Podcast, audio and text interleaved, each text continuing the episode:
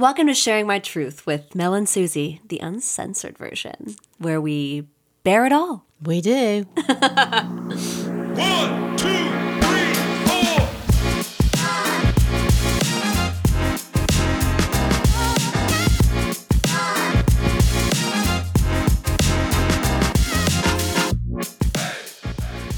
Hello, hello, hello. Welcome back. Welcome back to Sharing My Truth Pod. You're here with Mel and Suze. Don't forget to give us a cute little five-star sexy review on this. Five-star review. Um, tell us how much you love us, because we love you. You're going to really enjoy this episode that's coming up right after we shut the fuck up. I have a glass of rosé in my hand. She does. And hey, babes. Hello, darling. How are you? It's been a long week. It's too time. fucking long, and it's, it's Tuesday. It's just, exactly. Well, it's, we're saying it's Tuesday. It's Wednesday. It's Wednesday. Can you believe it? Can you believe it? It's been very long. Yeah. And yeah. Anyway, we just interviewed oh. this incredible doctor, and she is a vulva doctor. Yes. Essentially. And our key And con- not a vagina doctor. So this is the thing that we are, you've got to listen, because this is the education that even Susie and I, oh who God. are very acquainted I'd like with, to think so. With the terminology, uh, especially Susie. And we, I knew obviously what a vulva and a vagina yeah. were, but many people do not. And if you say the word vulva, people get a bit weird about it. Yeah. Even though everyone, that is the outside and the mm-hmm. vagina is the inside. Yes. And I have to say, I understand why men don't know, because if women don't know, no. how are they going to know? And why the fuck would they care if we don't care what Except we call it? If we don't care that we're calling it the right thing, yeah. absolutely one hundred percent. And that she um, is involved with this clinic. She's a doctor at this clinic. Vulva. Okay, wait, hold on. I'm going to get it, and then we can say it properly. Mm. Um, one second. I did have it up, and then I had a glass of rosé, and now I'm completely shot to hell, darling. Um, okay, so yeah, Doctor Melanie, which is amazing that her name is Melanie, Doctor Melanie Altaas. Yes. Um, so the clinic is called the B C Vulvar Health Clinic, mm-hmm. um, and it's obviously in B C. It's actually in the hospital um, in Vancouver. So if you're in Vancouver, you can um, go see her somehow. I'm assuming. Think, I'm not sure how it works in B C. I think, I think it, probably the same as here, have to be referred. But she is the coolest doctor. She's so calm. Her voice was like the most soothing thing I've ever heard. It would relax you if you just went oh to my God. see her. And most doctors are not like that. I'm sorry to everyone who's a doctor, but my experience has not been that. No. But doctors often don't have a very good bedside manner, no. which I find quite strange as to why you became a doctor dealing with people. But anyway, that's a conversation for and another episode. She just has the most, yeah, just the most, the most wonderful energy, and she makes you feel comfortable talking about your vulva with her. And I, did. you'll listen in this episode that I couldn't stop saying vagina when I meant vulva, and mm. she kept on being like, Susie, you had vagina, vagina, vagina, yeah, vagina. But I think the thing, we will stop talking in a minute, but the thing is, this is really useful for men and for women, because there mm-hmm. is a lack of education. Mm-hmm. Women are not using the correct terminology for their own anatomy, therefore men aren't, therefore popular culture isn't, therefore nobody is. And that makes us quite ignorant as to everything surrounding the vulva, vagina, which of course impacts your health, mm-hmm. your mental health, and your sexual health. And so I think that's very important to think about that, whether you're a man or a woman, whether you interact with vulvas and vaginas or not. That's right. Just important to know that. And also that they, this particular um, clinic has a lot of resources and a lot of information. So even though they are in Vancouver, mm-hmm. you could go and have a look at it. It might actually help you if you are Uh, a woman or a person with a vulva and you need mm-hmm. some help. This might say to you, say to yourself, okay, I'm going to look here. I'm going to get some information, and then I might know where now to go or what to ask my general exactly, practitioner. Like, have you heard of vulvodynia? Because I definitely did not, but it's I, I had it's what that, they deal yeah. with. Yeah. It's what they, they're specializing it in, and it's a very common with people with vulvas, and they have an amazing Instagram. It's hello dot vulva. Follow them. Look at their Instagram while you're listening to this episode. It's so good. And here it is. And here it is. And... thanks for listening. Enjoy! And thank you so much for taking the time. I know being a vulva doctor is not easy, so you must be very busy with all the ladies and their vulvas, or the people with their vulvas, and so we do appreciate you carving a little small hour for us. It's very appreciated. Um, oh, anytime. And you know, we're not gonna we're not gonna take too much time with it, because obviously we want to get to know you, and we have so many questions. So many. It's unbelievable. Oh, Mel and I started talking about this, and we are just floored with how much we're like, whoa, wait. Actually, I don't know the answer to that. We thought, we thought we knew a lot, and we were quite well informed, and then we're like, okay. No. Oh, my God. It's actually quite embarrassing. It is. And sorry, Melanie, I just want to end this Melanie. Sorry, because oh, you're yes. both Melanies. All the Melanies. Doc- yeah. Can I call you Doctor Altaas? Is that um, correct? Yeah, so my last name is Altaas, Altaas. Um, but yeah, just call me Melanie though throughout, okay. Please. Melanie, Melanie is my Melanies. It's so good yes. to be here with my mouth. Um, but yeah, uh, Melanie, if you could just give us a, a quick overview of who you are, what you do on a day-to-day, what are your passions? What does your vagina look like? Everything about it. I want to know. Excellent. Um, yeah, well, th- thank you for inviting me, guys. This is, um, you have such a great platform um, for us to have this type of discussion. I love it. Um, so my name is Doctor Melanie Altaas. I am a gynecologist in Vancouver, B C, and I work at a, um, a group of clinics called the B C Centre for Vulvar Health. So we see all things vulva. So um, we see things vulvar skin conditions. We look after vulvar pain conditions. Um, we see a lot of um, women post-cancer who have sexual health um, concerns. And we also do a lot of general uh, sexual medicine as well. So that's actually all that I do. I used to deliver babies and, and work overnight, but four years ago, I, I left um, general practice just to um, just to work in the vulvar clinics.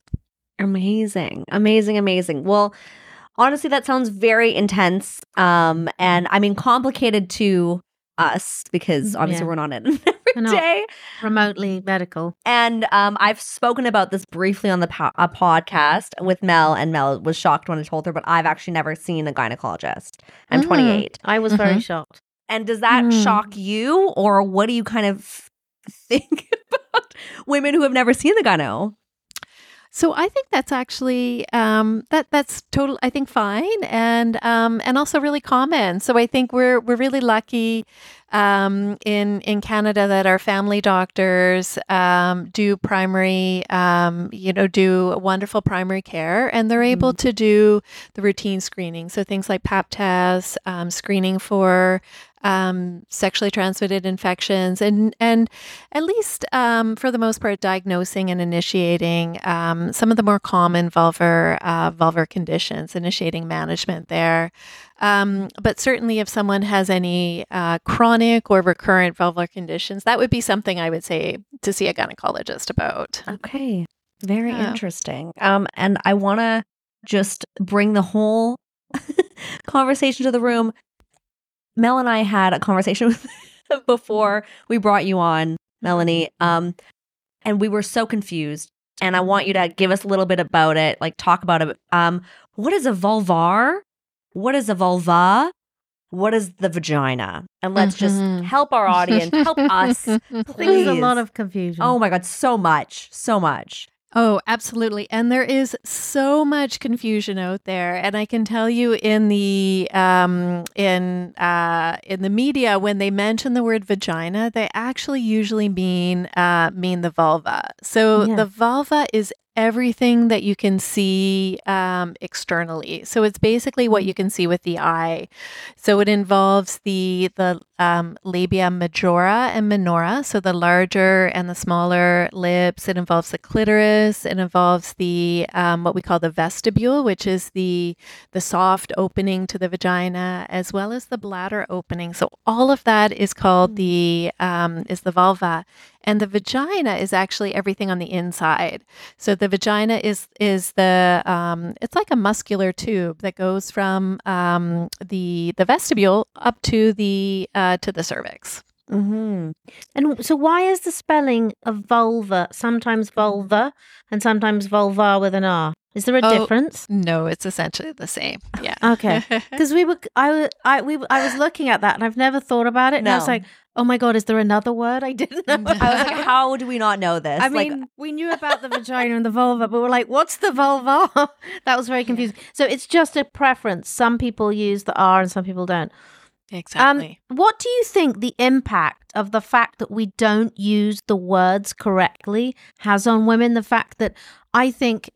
If I, I, I think my husband does know, but I think a lot of his friends would be like, it's the vagina, what's the vulva? Like, who's heard of that? Mm-hmm. I think a lot of men, uh, you know, I'm fifty, I think a lot of men in their fifties, forties, thirties, younger, wouldn't know the difference. And women don't even. We say vagina all the time, or some kind of variation, vajayjay, vahe, whatever we say, the hoo-hoo, whatever. What is the impact on women, do you think, the fact that we don't use these terms properly? Yeah, I would I would completely agree with you. Um, we see many women in our clinics who um, who don't, um, and it's not that they, they don't use the proper terminology, they actually don't know the proper terminology. Right, yeah. So as you mentioned, vajayjay, um, hoo-ha we hear, or people just say down there. Right. Um, oh, God. Yeah, and... I think definitely vagina is the word that um, that is much more commonly used. And and as I'd mentioned, when people talk about the word, say vagina, they usually mean um, mean vulva. And my feeling is that this is because we... Um, Because, you know, our society is patriarchal. Mm-hmm. And how we, um, we sometimes will see women on... through a man's perspective. So how do they relate to the man? And with the the vagina, yes, is menstrual blood comes out, and that's where chi- um you know, if you have a vaginal delivery, the baby comes out. But mm-hmm. um, a lot of the time, we're seeing the vagina as a um, as a vessel for um, the penis or for right. something um, something sexual. And when we look at the um, at the vulva, it really has no impact for men, really. It's truly a source of pleasure for women. So wow, with the clitoris. So interesting. Huh. Yeah. So it's where the, the clitoris is. And um, and when you see the clitoris, all that we're seeing is the little clitoral glands. There's actually, mm. the clitoris is between eight to ten centimeters in size. Mm. And it um, the bulbs of the clitoris go around the, the vaginal opening. So there are other parts of the vulva that are involved in um, in pleasure and erogenous um, zones. But they're not necessarily a source of pleasure for, for men. They're a source of pleasure for um, for women. And my feeling is because of that, it's um, it's one of the reasons that it's not it's not talked about very often. And uh, and then we start to attach a lot of shame, a lot of guilt, a lot of dirtiness um, to. Uh, to the word, to the word vulva. But I, yeah, I think that's changing. We're seeing it a little. We're seeing it yeah. a little bit more. Yeah, yeah. Mel and I were just talking because we love the show Sex Education. Do you ever watch mm-hmm. it? Do you have time to I watch know. it? I know a doctor. You're like insanely busy. Um, but we, it's amazing show, and I recommend anyone watch it who has Netflix. It's incredible. Uh, what's her name? Gillian Anderson. Yes, is the. Like psychologist, she's doc- yeah, she's doc- a doctor, sort of a sexpert, but she's a doctor, yeah. and she uses the word vulva, but everyone sort of makes out that she's really intense and it's like too sort of, they sort of make fun of her almost. And I think that's the same thing. I mean, if you honestly in your everyday conversation said the word vulva to women and to men, I think they'd make fun of you. Well, they just be ridiculous. Like, they'd just be like, ew. Like, it's kind they of would. a grosser word. I don't know why I have that impression, but it's not the same word, of course, as vagina. We're just like, it's your vagina. It's your vajayjay. Like, it's more fun. It's friendly. Vulva just sounds very... Clinical. Clinical, exactly. Mm-hmm. But it's got to have an impact if women mm-hmm. can't even use the correct terminology for their own body. Mm-hmm. That it, it's it's the word, that's what it is. I mean, it's amazing if you think about it. It's completely crazy. Uh, I would completely agree with you. And it definitely reinforces the shame that a lot mm-hmm. of women have about their bodies in general, about their sexuality and their and their sexual and their sexual pleasure, and that women's sexual pleasure is not something that's um, that's talked about or valued um, because of that. I think, you know, there's so many things where we see these long-standing kind of ripple ripple effects. Yeah. So is that what you're like? Um, in your day-to-day, what are you seeing the most uh, from women coming in or people with vaginas coming in um, to your clinic or to your office and like talking about their problems? Is there a most, sn- or it's not spoken about, but what is the biggest problem that you're seeing or issue that you're seeing right now? Mm-hmm. So one of the um, one of the most common vulvar conditions that I see uh, is around vulvar sexual pain.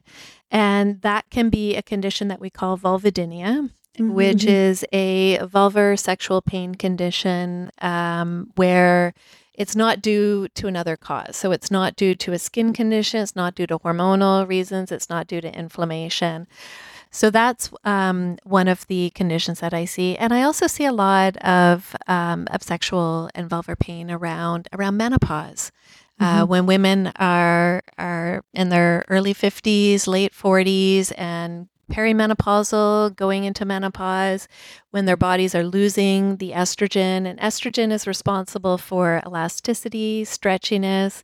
So when women go through menopause, the tissue can become thin and easily irritated and cause day-to-day discomfort, but it can also cause uh, pain with intercourse. Mm-hmm. Um, Those are probably the the two most common things that I that I see amongst many, many others. Right. So vulvodynia, is that correct? That's correct, yes. Vulvodynia. Um, so that is, what do you, it's not a disease, obviously. It's a it's a medical issue, disorder? disorder? Is it a disorder? So I would say it's a medical condition. Condition. Yeah, or a, a diagnosis that, that's actually really common. So you think, um, so women who have vulvodynia, so most commonly they'll present with pain with touch at the vaginal opening. That's the most common presentation. Not not all pres- people present that way, though. And for many women, it prevents them from having insertional intercourse. And whether mm-hmm. that's um, with a penis or with a sex toy, with a finger. Mm-hmm. Um, for other women, in a non-sexual context, they'll also have trouble inserting tampons or, mm-hmm. or menstrual cups, or they may have trouble having um, internal examinations by a physician.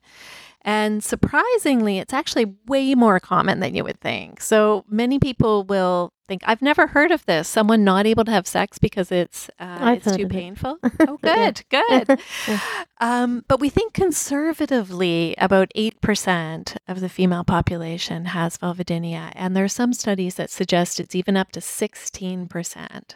Wow. wow. And does it present itself at a certain age? Is there an age range that you see, you know, that mostly that's when it starts, or or maybe when most people have the courage to come and see you, or? Mm-hmm. So it can affect um, anyone of any age. Um, mm-hmm. And uh, we'll see there are two different kinds of vulvodynia. Um, one of the subtypes is what we call primary or secondary vulvodynia.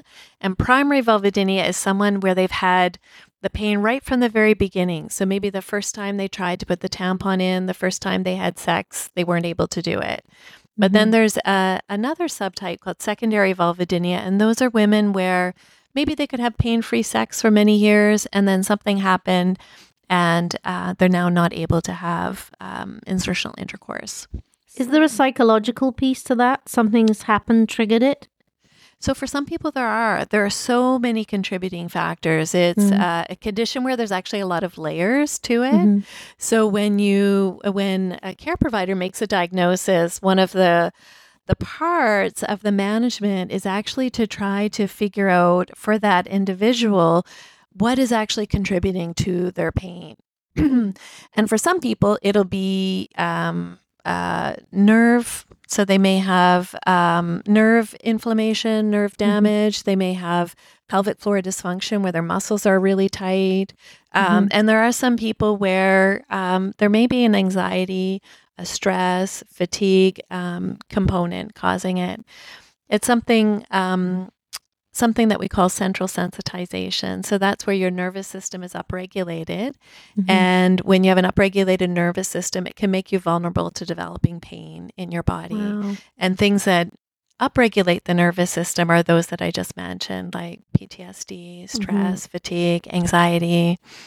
Yeah. Wow. And, th- and in turn, that's going to cause potentially sexual dysfunction, isn't it? Because you, the stress that's mm-hmm. going to cause you, that you're going to avoid sex, it's going to cause problems with your relationships and on and on. It sort of goes, I would, I from my point of view, would imagine.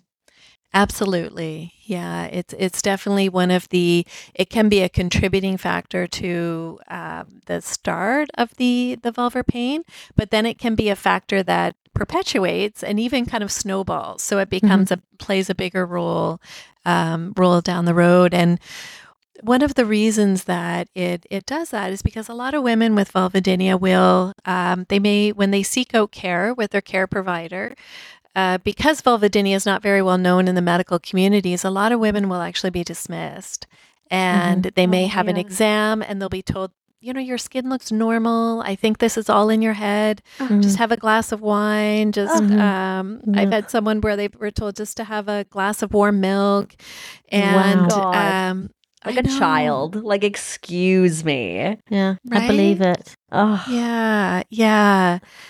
And so so many women will be frustrated with the healthcare system. They're not getting answers. But then that uncertainty, fear, and frustration, you can imagine how that would increase anxiety. Sure. Um, it would have an impact on the relationship, on their yeah. the sexual part of the relationship. And, uh, and so you can see how that compounds and gets bigger and bigger. It's yeah, actually... Uh, Yeah, it actually, there um, almost two thirds of women will will have to see three or more physicians before getting a diagnosis of vulvodynia. Oh, I believe that one hundred percent. That's wild. And you've said it's very common. What did you? How much percentage did you say again? So conservatively eight percent, right? Likely mm-hmm. up to sixteen. Wow, like it's a lot of and women. Is, yeah. Does it? Is there something where it gets confused with something else, and people are being misdiagnosed? So sometimes when people present initially, mm-hmm. it may be confused for a yeast infection. Okay. So, uh, and some women will even self-treat for yeast infection before they see the physician, right. but then it doesn't yeah. work. Mm-hmm. And then they may go and see their physician. The physician sounds, oh, it says it sounds like a yeast infection. I'll just give you this prescription. Or maybe they do an exam and a swab, and the swab comes back negative for yeast. Um, and then eventually they're just kind of, their physician is just shrugging their shoulders and saying, yeah. you know, everything's come back negative. Your skin looks fine. Everything looks, looks normal. It's all in your head. Right. And especially because the symptoms to this are like anything that could be a yeast infection or like an S T I, right? Like itching, burning, hurts when you pee, doesn't hurts to have sex. And of course the women all bear these horrible things. A lot of men sometimes don't, but so yeah, I can understand why this would get so confusing. But you'd think that is like, is that why your clinic is so incredible? Is that it's kind of teaching other clinics that this is what exists. Please treat your patients mm-hmm. as such. Yes, absolutely. So one of our um, one of our goals and passions for a lot of uh, the team members in our clinic is to increase public awareness as well mm-hmm. as community provider awareness. So we do we do a lot of outreach. We do a lot of um, a lot of talks in, uh, within the medical community. We have a really active social media presence, um, and we feel we've reached a lot of people, a lot of people through there. And right now, we're working on some resources for family physicians to help them diagnose this early on, mm-hmm. and to also start management. And uh, because vulvodynia is not something we're taught a lot about in medical school or in our residency training. And so I do understand why um, community physicians, they they don't know what this is because they've never heard of it, uh, mm-hmm. heard of it either. So we're trying to come up with really easy, efficient, accessible ways that community can, physicians can access the tools to um, to diagnose this earlier on. And we're also trying to reach out to to patients so that they know how to advocate for themselves when they're mm-hmm. um, when they experience these frustrations with within the healthcare system. So, what are ways that you can bring this information to your to your family doctor and advocate for for yourself?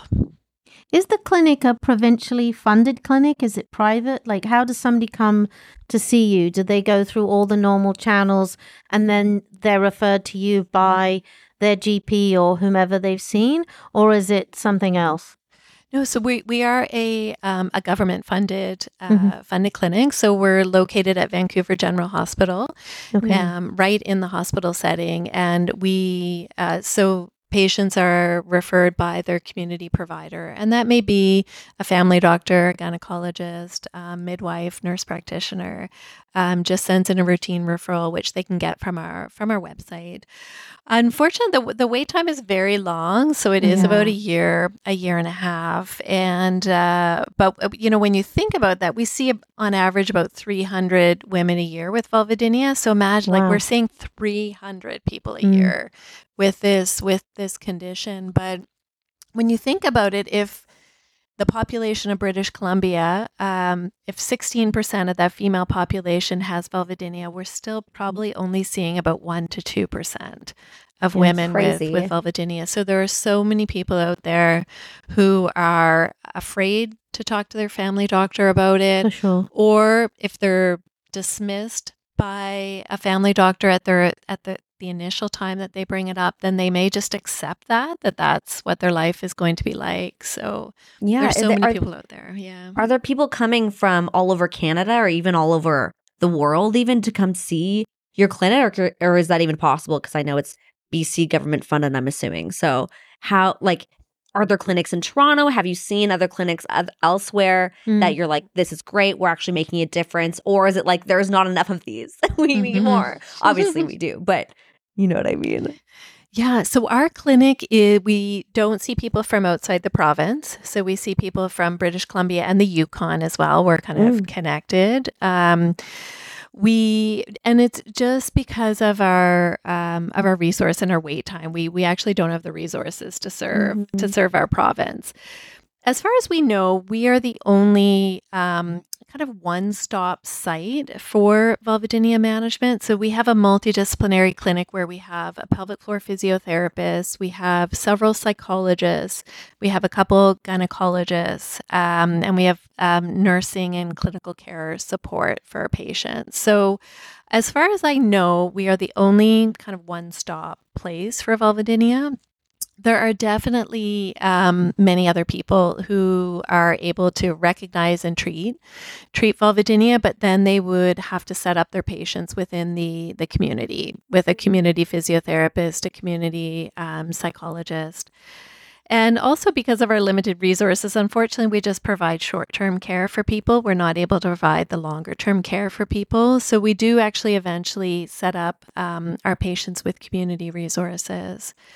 We do, however, offer a fellowship, um, so an advanced training program for gynecologists to come and spend six months with our clinic, um, developing an expertise in vulvar disorders as well as um, as well as sexual medicine. And those gynecologists go back to their community. So, so far we've trained three, and they've stayed within Canada, um, one in Manitoba and two in Ontario. So I would say they would also be experts in vulvodynia.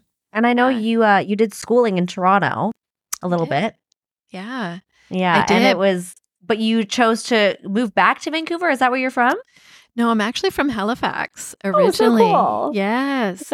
And, uh, you know, it's kind of a funny story because I had, I, I went to school, medical school in Toronto. Mm-hmm. And w- at that time, we used to, when we were interviewing for residency positions, we would travel to, um, to the location to be interviewed.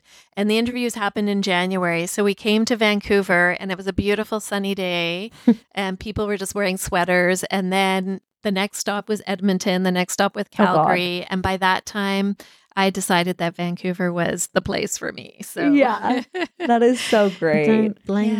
you. Yeah. yeah. Just mm-hmm. in January, that's that's a way to do it, definitely. Yeah. I'm definitely. From Edmonton. If I got that trip to Vancouver, I would have been like, yep, yeah, moving, moving quick.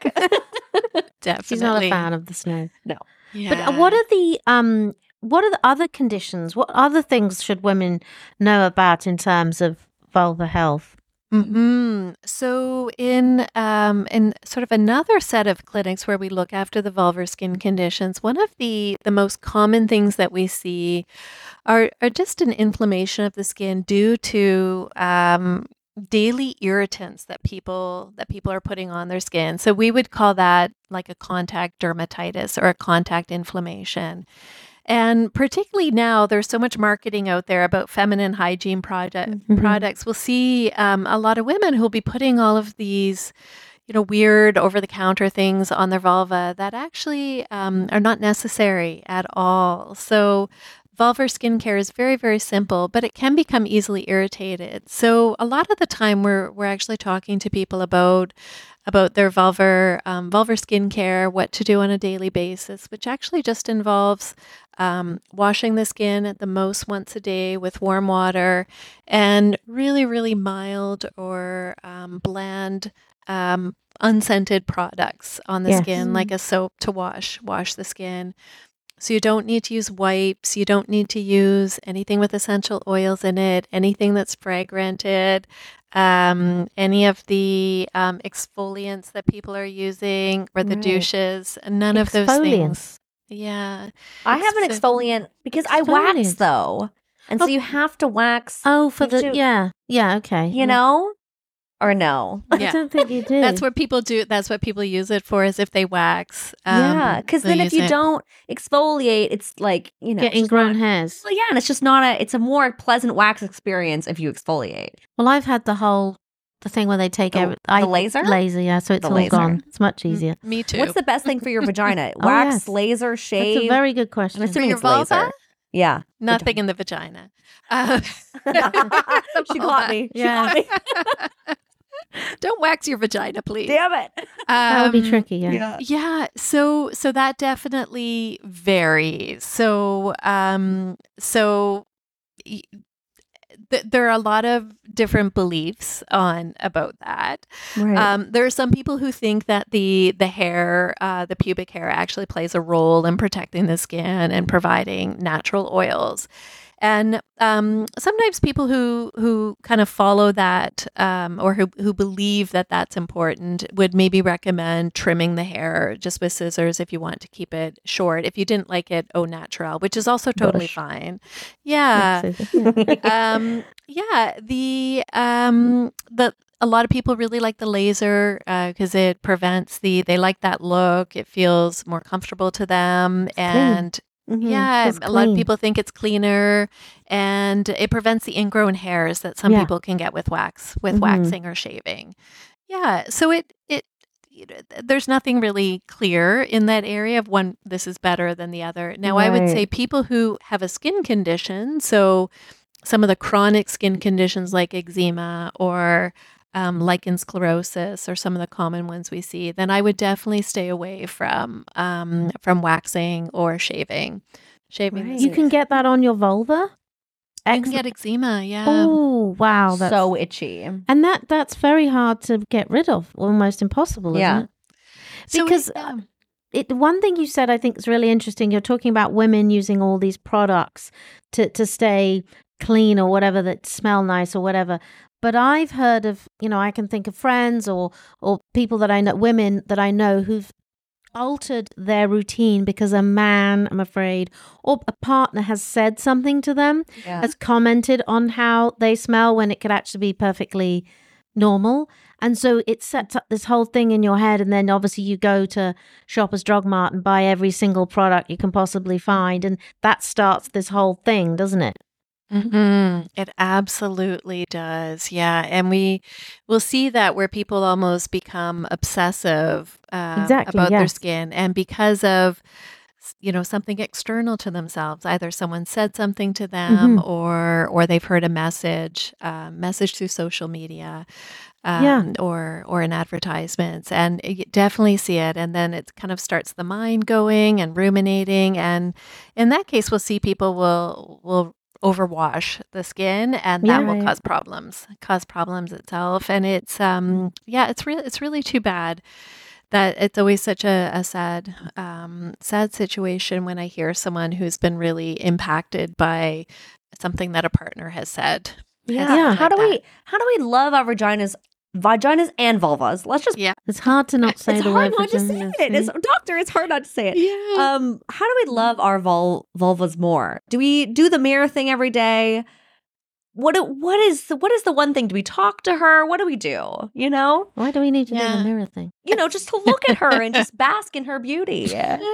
That's what I would do. If there was something, I was like, okay. You're great. You know, you do a lot for me that I don't give you credit for. You know, fair, fair enough. Yeah. yeah, absolutely. I think that's a um, that's something that you could you could certainly do. I think everyone would be different in what would what would work for them. But I think um, one of the most important things is to to recognize that vulvas come in all shapes and sizes, and that everyone is different, and recognize that everyone is everyone's completely completely normal.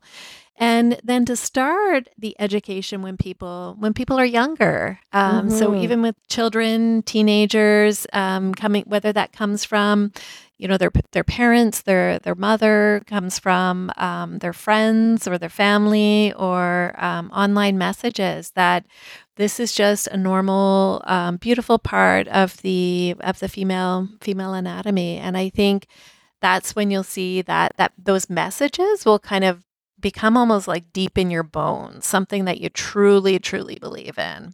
And what is the biggest education part of it? Like, is it just that we should be saying vulva, or like, is it, hey, every single vagina is different, like fingerprints? Like, what is the education on it that you would love for it to just be normalized? Mm-hmm. Mm, that's a great, that is a great question. So I definitely think by using the appropriate anatomy is mm-hmm. uh, anatomic terms is really, really, mm-hmm. really important. And then, um, you know, perhaps it would go back to the the sex education in, you know, junior high and high schools about ensuring they use the proper terms and moving away, or not moving away, but including beyond contraception and S T Is, including a little bit about um, about, you know, female, male sexual sexual pleasure um, from that that younger age. I actually mm. I would think that's really important. Yeah. So like not just S T Is, let's get into the clitoris. Let's get yeah. literate. I was like mm. creeping your Instagram, like the no. vulva yeah. clinic mm-hmm. Instagram. And I'm like, yes, let's yes. get clitorate. Everyone yes. needs to be at yeah. this time. one hundred percent. I, I think there's just so much ignorance. I think, you know, mm. like I said, I'm fifty. I think it's taken me an entire life to learn all these things. And, you know, I find it fascinating that younger women who have so much access compared to my generation to information still aren't actually getting it. Uh, not, I don't mean getting it, understanding it, not getting the information to mm-hmm. them, not understanding the right pieces, living in a lot of shame. Like we talked about cleanliness, but I also think about women getting quite obsessed about how their vulva, how it looks down there. You oh, know, yeah, like all the surgeries obs- happening. Yeah, obsessed mm-hmm. about Do it. Do you have an opinion on these? What is it called? The vaginoplasty? What is the deal is, with this? What, yeah. yeah. So the, I think the one that you, you're referring to is the labioplasties. Okay. And yeah. so those are on the, um, so that's externally mm-hmm. where women or even sadly teenagers feel that their labia are not the right shape. They're too large. They hang down too much. Maybe they're uneven or asymmetrical and want them to look a certain way. And so they'll um, they'll seek out surgeons who will who will do what, what they call labial reductions. And yeah. Um, yeah, vaginoplasty is is tightening up the vagina. So right. internally. If you've had yeah. a child or, or right. But where do, where is the the message coming that you're vulva doesn't look right? I mean, where are they getting that message? They've got to get that message somewhere to possibly decide I want to have surgery.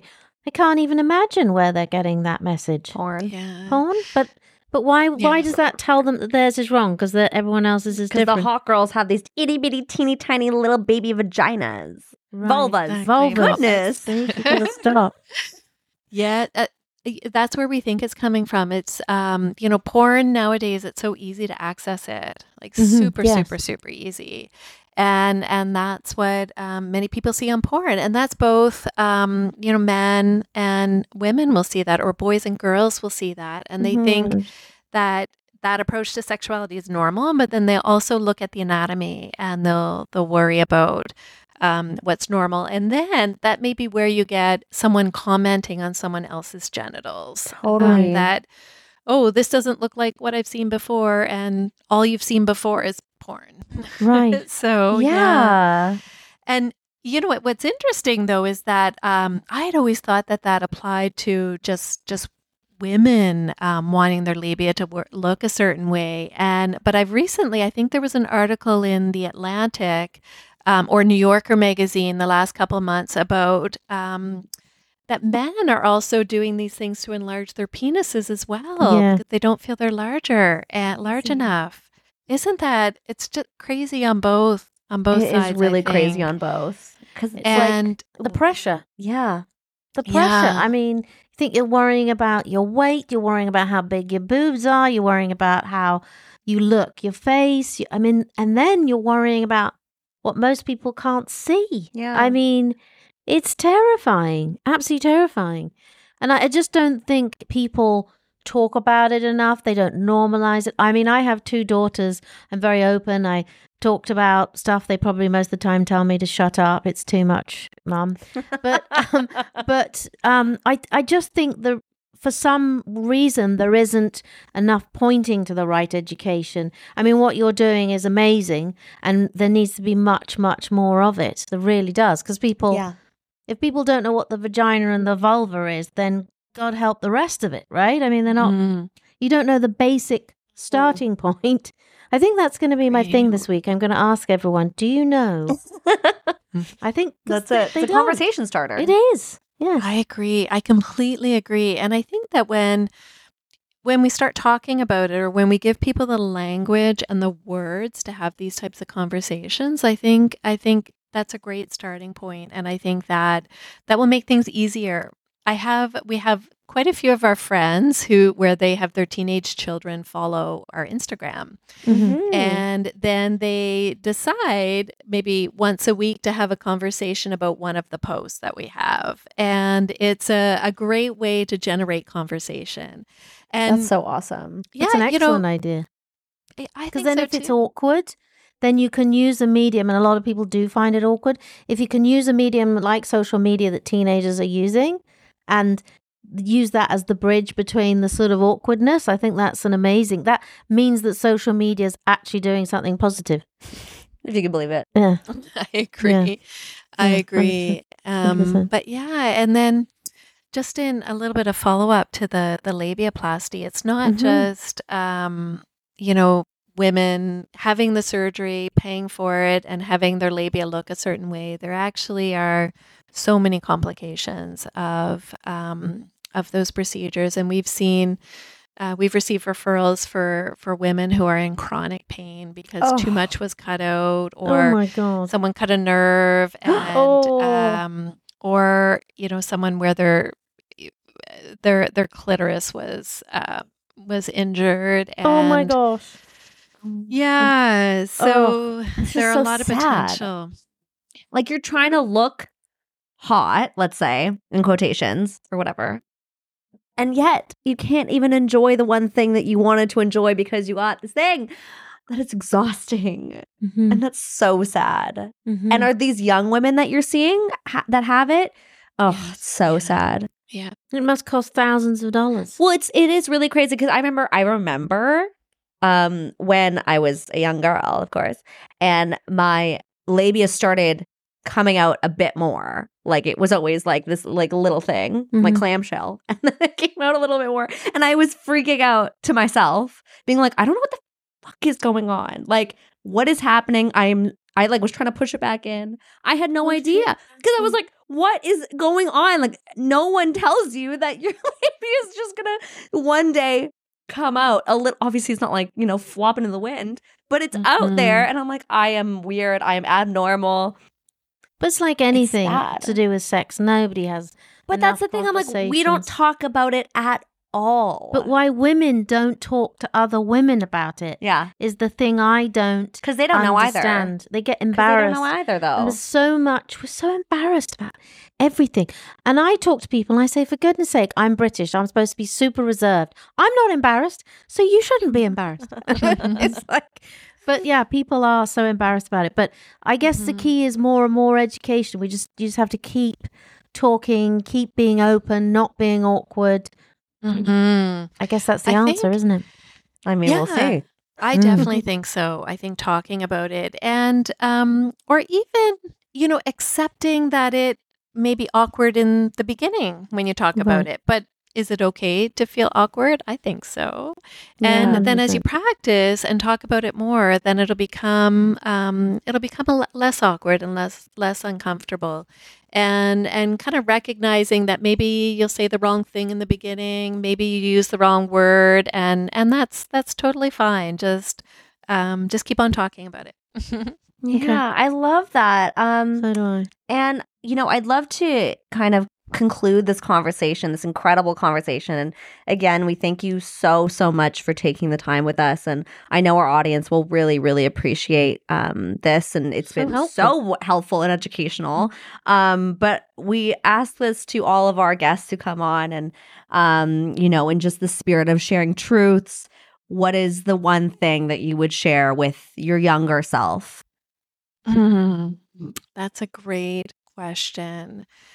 Um, you know, it's funny. I was I was out to dinner with a friend on the weekend, and we were actually talking about something something like this. So I've really recently, over the last few years, I would say, kind of connected with, um, you know, sometimes when you get those little moments of joy, like it'll just maybe last a second or two, and apparently They're they're called something. So they're called glimmers. Mm-hmm. And um, and I think it's really important to connect with your glimmers. And those are, um, that's actually what's guided me on my pathway to finding this niche within medicine. So recognizing um, that my moments of joy in medicine were connecting with people who um, who were in a place of suffering, were had in a place of being dismissed. Um, and, and that's kind of where I found my, my flow and my connectedness and my, my peace within, within my, my practice. And so I guess if I could, um, have done that years ago, so I'm, I'm fifty now. If I had done this, um, like twenty or thirty years ago, I think I would have, um, maybe ended up, um, where I'm supposed to be a little bit sooner. So Aww, connect with no. your glimmers. Well, doctor, you just gave me a glimmer, I think. Yeah, definitely. Good for good. you. I felt it somewhere, at least. Very no. good. She can't help herself. Sorry, but I love it. She can't help herself. I can't. It's embarrassing. Um, but thank you so much, Melanie. Last little queries. Just where can everyone go yes. and find you? Well, your social media. Tell can us you everything. Tell us where they can find this yeah. great information. So we are very active on our Instagram. So it's called hello dot vulva. Um, and people can reach out. We respond to our private messages through Instagram. Um, people can also find out a little bit more about our center at um, b c vulvar health dot c a. So that's our clinic center. We have a lot of handouts for people, and we also have an email address on there if you're more comfortable reaching out by email. Okay. That's perfect. We will obviously mention that um, again everywhere, so people have that information, yeah. and uh, and even if they're not in B C, just that they know mm-hmm. they can find somebody somewhere. I think that's half the problem, is people just don't know it exists. So that's helpful just to know that. Yeah. But thank you so much for your time. Yes, it's great. Welcome. It's for me personally, I think, thank God people are talking about this. That people are being quote unquote normal about something that is completely normal, yeah. mm-hmm. uh, and not awkward, embarrassed, or whatever. I, I just think it's amazing. Yeah. Mm-hmm. Thank you so much. Thank you. Thank Lovely. you for and having me. I hope to speak to you again. Yes. Um, and another. And I'll ask, I'll just tell our little listeners right now, if um, you have any additional questions, as I'm sure you do, as we did. Uh, if you have any questions, concerns, comments, D M us. You can Instagram us, email us, go to sharing my truth dot com, leave us a voicemail. We'll share it all with Doctor Melanie, and we'll have you back on the pod if you would be so gracious with your time. Yeah. Of I course. can't speak anymore. Thank you. She's she's she's in awe. She's so in awe. Yeah. I love it. Thank you guys you are so great. Much. So much. And speak to you very soon, we hope. Okay. Wonderful. Thank, Thank you. you. Bye. Bye. Yes. Hey there, Misfits. There's a new podcast for the oddballs and weirdos who transcend all categorization. It's called Misfits Making It, Oddballs Doing Cool Stuff. With a penchant for the irreverently heartwarming humour, comedian Lauren Lodudice thoughtfully interviews fellow misfits. You'll meet creatives from S N L, Netflix, Late Night, Comedy Central, The New Yorker, Vanity Fair, and more, as well as indie musicians, comedians, writers, artists, and entrepreneurs. entrepreneurs. What we have in common, we're oddballs and we're doing cool stuff. Thanks so much for listening. Please rate and review this podcast and follow us on social at Sharing My Truth Pod, and leave us a voicemail on our website at sharing my truth dot com to share your stories and experiences with us. We'll see you next time. Bye. Bye.